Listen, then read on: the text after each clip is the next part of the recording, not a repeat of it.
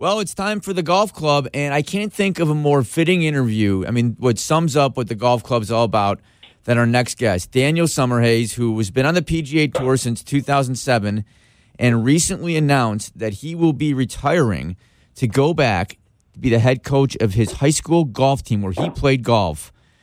And now Daniel joins us right now on the golf club. Daniel, how are you? I'm doing great, Randy. Thanks for having me on. Uh, well, thanks for joining us. And uh, you know, I, I got to admit, um, Daniel, I, I, I was shocked when I saw it, and I I found out about this. I read an article. Barry Rozner from the Daily Herald, local here in Chicago, wrote a great piece about you. Um, and I know uh, you announced your retirement at the age of 36. Uh, you're going to go back and coach your high school your high school golf team, and you wanted your final event to be your home course, right in Utah. Yeah, it was a it was a really incredible week. Um, you know, the last couple years, the the tour life it can it's a it's a dog eat dog world. I mean, I love the people; they're amazing people, but just the nature of professional golf and and professional athletics is the bigger, faster, stronger survive. And I just got a little little uh, little burnout on on all of it, and the game started to slide and and I said, you know what? I like so many other things. I what would I want to do post golf? And so the wheels started churning, and and I've always been a learner. I've been a I've been a teacher. I've, I'm a very curious person, and I I was like, man, I think this this uh, teaching coaching gig could be right down my alley. So that's uh, a lot of doors opened up, and and so that's the door that I'm I'm going to go walk through but uh, and, until until school starts, I'm gonna I'm gonna do a little more teacher educator side hustle this summer and play actually a couple more a couple more Korn Ferry Tour events before the uh, golf tryout start. Daniel, before we talk about the tournament in Utah and how amazing your final round was and how close you came to actually winning, to, I, I want to go back to what you, you said something about the grind on the tour, and I am a diehard golf fan. I watch every tournament every weekend, no matter who's playing. If Tiger's in it, Tiger's not in it, I'm watching.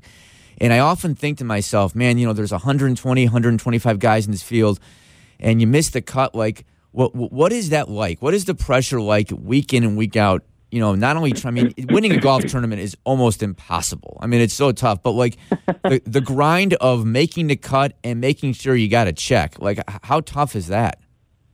Yeah, a few a few points you made that are really good. You know, you say it's almost impossible to win, and you know, m- my brother Boyd, he actually, I think he was probably had his heart ripped out even more than me and my brother David out there because he he's seen it all. He coaches Tony Finau as well, and I mean, how many times has Tony Finau been right there? I mean, he's probably taken in the last four years second second yes. place probably six or seven times. Right. You know, and he's been close in some um, majors too.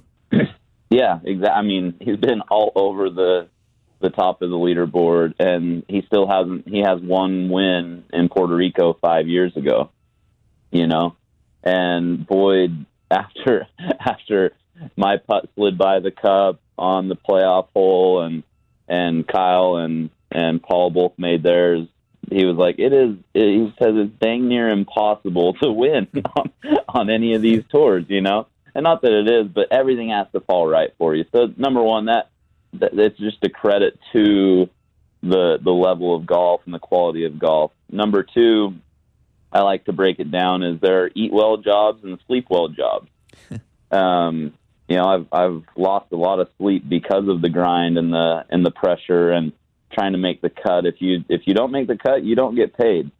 You know, a lot of people don't don't realize that they don't compute that that oh you're a professional golfer oh the tour you know they pay your hotel car airfare no they don't they don't do any any of it it's all it's all on you. And and to have to you know post a score, put a lot of work in uh, during a week. You know, you put in 40 hours until Friday of your week, and you may not get paid a, a dollar. You know, and then you and then you put in the 40 hours, you make the cut, you get paid, but you better put in another another 20 for the week to to make sure you get get paid a decent check. So it definitely it definitely is a grind, and you're exactly right. a lot of people they they see when you turn the TV on on you know a lot of people will tune in Friday, Saturday, Sunday, sometimes only Sunday, um, but they don't realize what happens Monday, Tuesday, Wednesday as well, and that's that's just as much work. We're visiting with Daniel Summerhays, who is a PGA golfer for a little while longer until uh, the high school season starts. And Daniel, I, I, was curious. You mentioned something about you know if you don't make the cut, if you don't make the cut on that Friday, like what what what happens? Do you do you still pay your caddy and then do you go ahead and go home, or or do you just go ahead to the next tour stop, or how does that work? Yeah, caddy still gets paid his uh, his salary. You know, it's always a salary commission based deal. Um, so he still gets paid, but but but we don't. Um, it it kind of depends what your tournament schedule lineup is. A lot of times, I would take that Saturday to still go back out to the course and and practice. I would evaluate what I needed to work on because um, they have the good practice facilities on site there, and and usually you've had your flights booked for Sunday night or Monday morning, so you're scrambling Friday night, Friday afternoon if you do miss the cut to rearrange some travel plans because you'd like to get to the next week to get going working on that golf course and studying it and analyzing it. And so it kind of kind of throws all your plans off when you when you miss a cut. Um, but the uh, for the most part I was one of the guys who decided to stay work on my game on Saturday and prepare for the next week. I, I'm a firm believer that there's always something to play for, even if you know you're going to miss a cut on Friday, or if you know you're going to finish 50th, you know, after you make, miss the or after you make the cut. There's always something to play for. There's always something to learn. There's always improvement to be made, and I think that's why I was able to improve year after year and to stay out as as long as I did. Well, Daniel, okay, so let's get to last weekend in Utah. Uh, you when did you officially announce you were going to retire? How many weeks ago was that? You know, it, it had it had been an interesting run. I actually did um, the Korn Ferry Tour qualifying school last fall. I got through second stage and got to final stage. Didn't play very well. Um, my left foot had been really hurting me for a while, and I didn't I didn't know why. I finally got some MRIs done. Had a stress fracture in the navicular bone in my left foot, and then my right ankle had been bothering me for four or five years. So I finally got MRIs on both feet and ankles, and I ended up having. You know, you, your feet are so important in golf. One for walking, but two for generating power and right. speed because you use the ground to create force to to create speed and I was hitting it a club shorter with my irons. I'd lost about 15 yards on the driver. And so I finally I said I need to get this looked at. anyway, I got the MRI. Long story short, I had double ankle and foot surgery wow. uh, late January of this year. And as, as that happened, you know, like I was I was off my feet for a month and a half still couldn't do much even after I I got walking around and and doing things, and then COVID hit. I was like, man, this is uh this is a really interesting time. I have no status, pretty much. I mean, I had status, but conditional status to where unless I got a sponsor exemption, I I wouldn't get into a single tournament. Or if I went and Monday qualified, but that didn't at the time sound feasible or or enjoyable for Right. me. Um, so I figured, hey, the Utah guys they'll they'll give me a they'll give me a sponsor spot and and and I'll use that. But then as as the spring went on, a lot of doors opened up for teaching and coaching and and I said, you know what? This family life at home and and coaching and teaching, I'd started teaching a few private golf lessons and got got really into that. Really loved helping other people with their games and and then working with some of the education at the district, you know, directors and everything. I was like, wow, this this seems like this is right down my alley. And so a couple weeks before the Utah Championship, I was pretty much dead set on taking that road. And so I even called the tournament director who had given me the sponsor exemption, I was just honest with him. I said, "Hey, I, I'm I want to play the tournament because I still like to compete. I've I've been working on my game a little bit, and and but I totally understand th- this is the road that I'm going to go on. I'm not really going to pursue it past past this summer." And and he was amazing. He said, "No, we want you to play. We want you to be there. We respect your decision, but we still want to give you the sponsor spot." So I was like, "All right, this will be great. This will be a fun send off. My home club, my home course." You know, I was just going to be happy to make the cut in in that Right. situation from from not be, having been able to practice a ton and coming back from surgery and uh, so much time off of tournament golf. I wasn't expecting much at all. And then as the week unfolded, it was it was really emotional. It was really powerful. Korn Ferry Tour Media they they kept putting video after video after video together that was making me tear up all the time. You know, and and then how the the Sunday afternoon shook out and making that run on the back nine and was uh, a dream come true. So Well, so just just to sum it Um, up, just to sum it up, you're you're six off the lead going into the final day, right? And yeah, and you shoot a 61, right? Is that is that correct? it was 62, nine 60 under 62. 62. Yep. Okay, and and includes the back nine eagle. And I, if I read correctly, your family was all there watching, as and you said you were tearing up when you made the putt. Um, and you had a Yeah. chance on 18. You would have won the tournament if you make the putt, right? And it just Right. it just lips out, or it just it just it's a little short. I left it barely short, Barely short. about 10 feet for for par, and then, um, but I still thought I had a I had a chance even with the bogey on the last. It was hard to be too disappointed. Honestly, I had just finished eagle birdie birdie the three holes before. Right. Um, in fact, I had gone birdie par, eagle birdie birdie.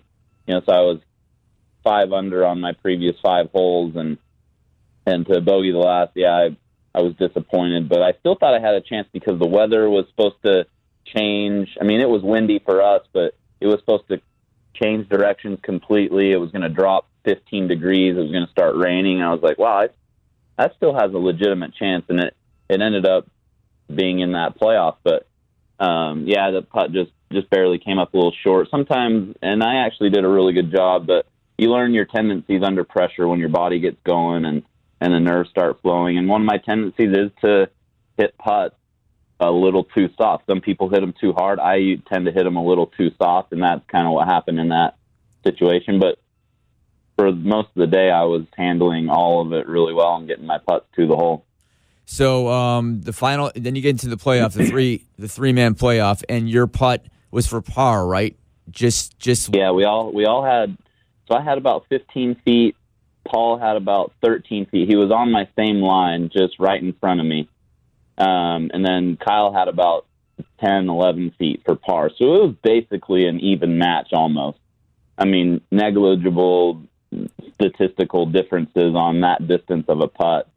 And I kind of was excited because I like, hey, I'm out. I'm the first to putt. I can make this and put the pressure on everybody. And uh, man, about four four feet out, my eyes just started getting really big, thinking, man, I did it. I did it. You know, I put the pressure right on him, and it was kind of turning in there, and then it just kind of straightened out and stayed dead straight. That putt, I did get to the hole, so I was, I was proud of myself there. But um, yeah, it, it, I usually don't react, you know, a ton to a made or miss putt, but that one kind of shocked me because I thought I had made it, and and it just slid by the cup. Um, and then to watch Paul and Kyle both make their putts was pretty impressive to to see that. Um, but what a what a uh, what a dream come true round at my home club. pr- pretty awesome, and obviously, you know, would have been even the, the most amazing, you know, result would have been a win. But uh, you have to be so proud of yourself, 62. And it's funny in the article Barry Rozner wrote, he mentioned that he compared it to how Tom Watson almost won the British Open at the age of uh, the age of 59. It was that kind of you know storybook ending. It could have been at least, but you know, going forward, before even final question I have for you, like.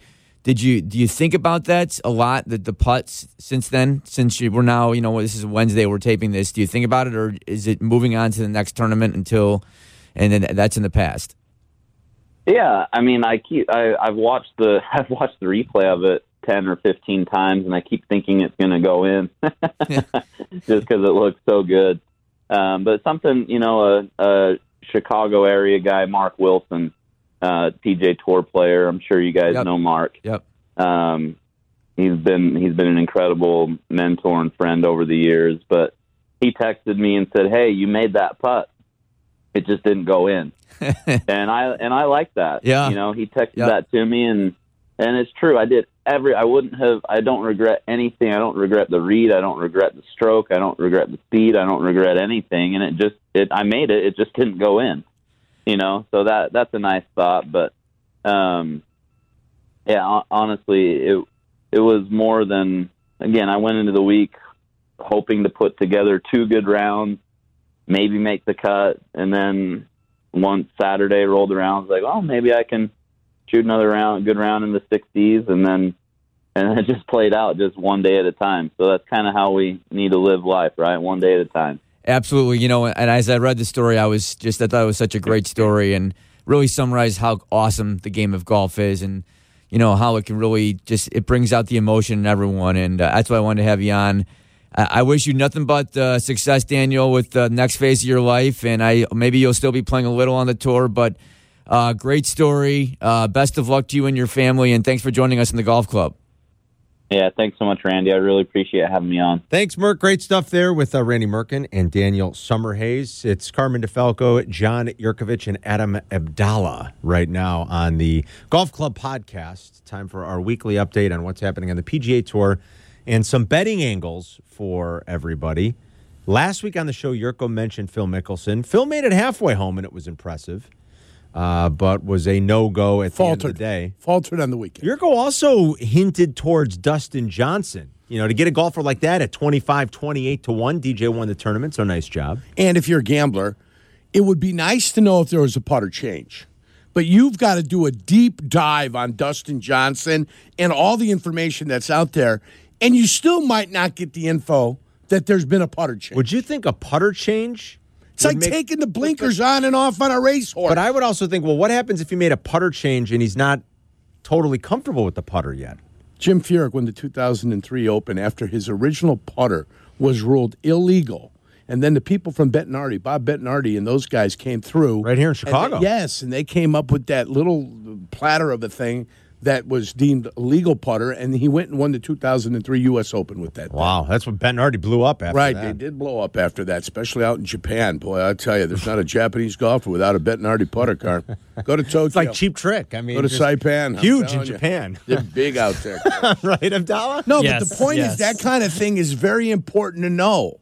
You know, jockey changes on jockeys. These things with uh, with with PGA golfers, all of a sudden now it clicks. It looks better. It's something different, Hmm. and they get some confidence and they start stroke, uh, stroking the putt a little bit. Who'd you like last week, Abdalla? Any- Ah, anybody Bison. hit? We all. Bu- I busted out Abraham Ancer. He think he was tied for eighth. I needed him top five. He was tied for eighth going into Sunday, but he didn't. And my uh, pick was he didn't light up the course. Yeah, I top anything. five for Bison. He finished uh, sixth, sixth, didn't he? Yeah, Oh, yeah. Bison. He's Yeah. the leader. Wait, if he but- would have, but- if he would have birdied the last hole, he missed a bad putt. If he would have Yeah. birdied the last hole, it would have come, in- come so, in. so Bison right now is, and yes, we know it's Bryson. We joke Bison. But he's six. I don't know if you know this. Six uh, protein shakes a day. Is that what it is? Six? Yeah. Wait, it's a- Oh, it's five now. It's five now. Gee, Maybe that's he's gotta be scaling dangerous, back. You know, He's scaling back a He, bit. he Yeah. leads in the three tournaments, uh, guys. Since they came back, he leads the the the field. Obviously, he leads um, the PGA in scoring average. I mean, he's been pretty steady. He just hasn't been. He hasn't been on able to top win. of the leaderboard Yeah. when it's all said. He's He's and only done. six to one though this He- week. he's, right? he's the shortest odds. He's the only guy that doesn't have double digit odds this week. This is the first time in the month since we're going to see the comeback that the field you'd probably say isn't as loaded and isn't as great. Uh, Bryson is seven to one. Then you got Webb Simpson, who will be playing this week after pulling out last week. He's eleven to one.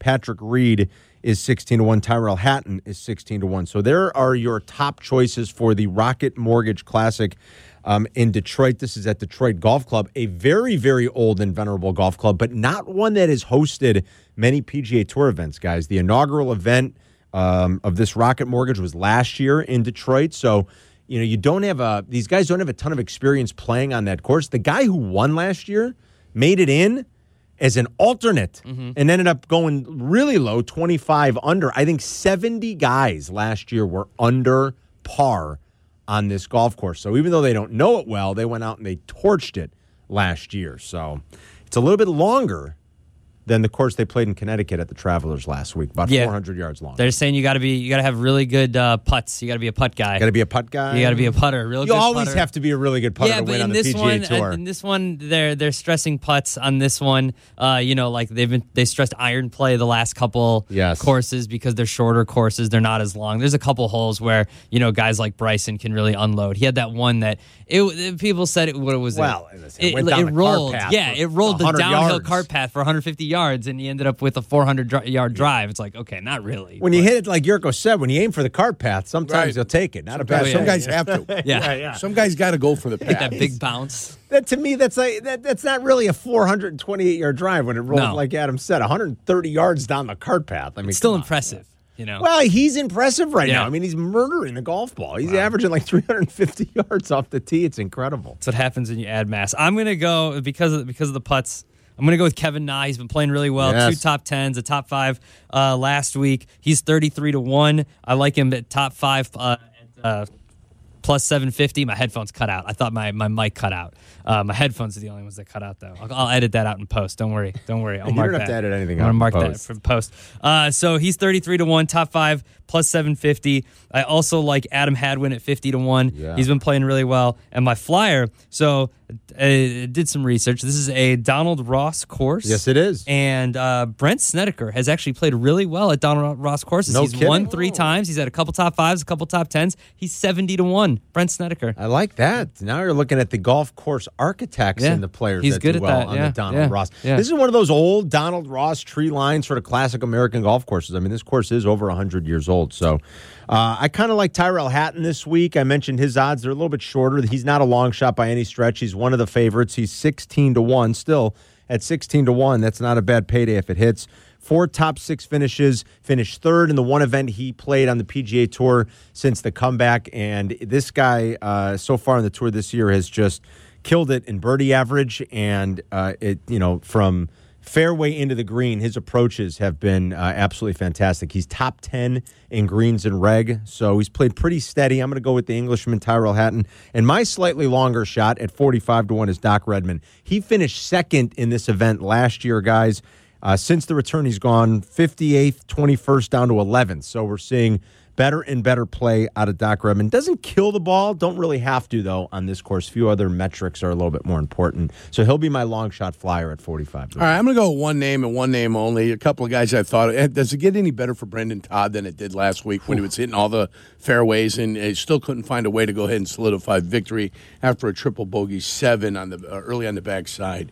So he's out. I still look at Varner, a guy that's played well this year, but he had his moment of greatness, and you only have so many of them. And if you don't capitalize, you don't win. Then you end up getting problems. I'm going to go with a guy whose game is starting to round into form just a little bit, and maybe looking for him to get on a little bit of a streak with the flat stick this week. I'm going to go with Jason all day Wow. at 70 to 1. 70 to okay? one. Now, what he's You're getting done. a former major winner at 70 to 1. Exactly. So he missed the cut at plus two a couple of weeks ago.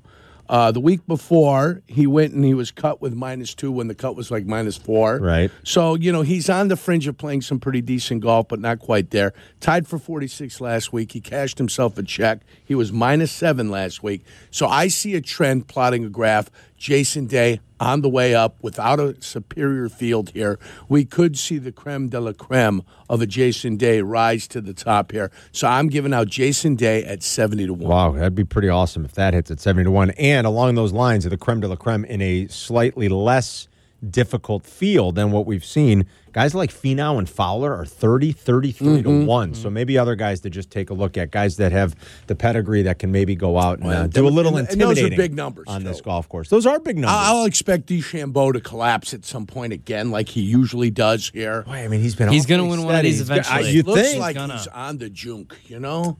That's Well, when five protein that. shakes a day, I guess will do it. Somehow the- his his demeanor on the course, it looks like he's his own worst enemy at times. But Yeah. you know what it's like. He like. goes on Jurko- tilt every once Jurko, you worked out. You played in the league. You know what it's like to do uh, to do. Not saying you did it, but to do nothing but protein shakes, lift, and do no cardio. But he you is- start looking like a bulldog. Right, he has got to rein it in though.